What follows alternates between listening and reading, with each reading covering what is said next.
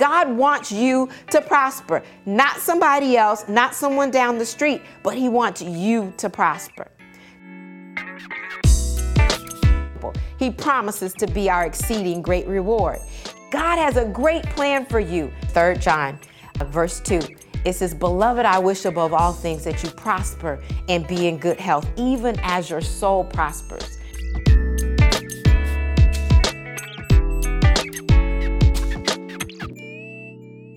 Well, hello, I'm Dr. Shantae Hayes with Heart to Heart Truth Ministries, and this is your truth for the week. Today, we're talking about talents and how to use them. In Matthew chapter number 25, verse 21, the Bible records that his master said to him, Well done, my good and faithful servant. You were faithful over a few things. I will put you in charge of many things. Share in your master's joy. We each want to hear, Well done, thy good and faithful servant. But it all comes down to stewardship. Being a good steward says that I am going to manage well what has been put in my trust, what belongs to another. I don't own it, but I'm managing it and I'm doing it to the best of my ability. Well, how can I do that? Number one, I have to know the abilities or the talents that have been given to me. How do I know what I have? One, you can take a gift assessment. You can assess yourself, whether it's on the mental side, whether it's on the emotional side, whether it's on the physical side, whether it's on the financial side. You can take an assessment of yourself. Look at what you have in front of you and determine what has been given to you, what you're really good at, and what you might be able to help somebody else with. But secondly, I want you to also then ask someone else on the outside, somebody that's close to you. Many opportunities others see in us what we don't yet see in ourselves. We have these blind spots, if you would.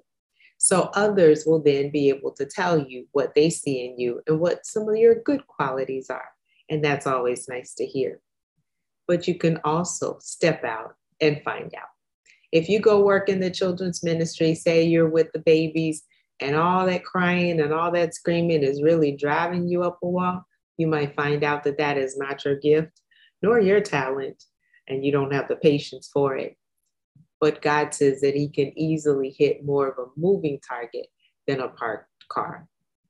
The second thing, though, I'm going to give you as your action items for this week is once you know it, you got to use it. All right, how can you serve?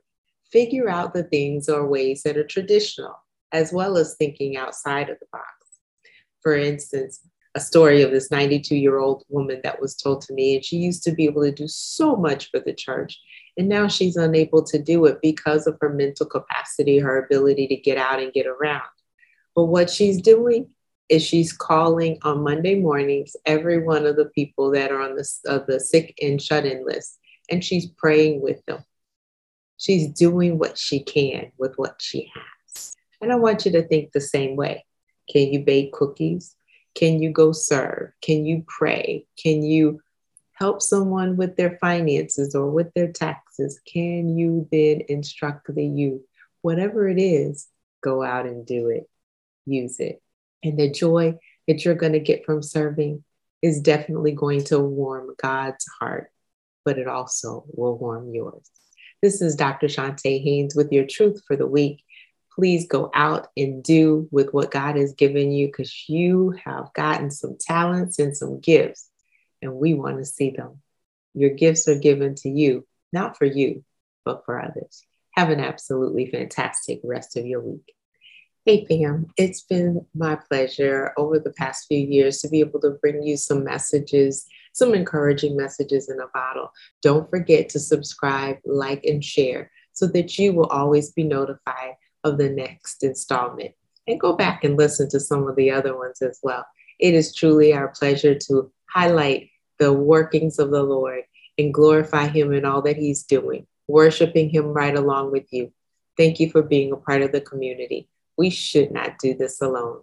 Have an absolutely fantastic rest of your week.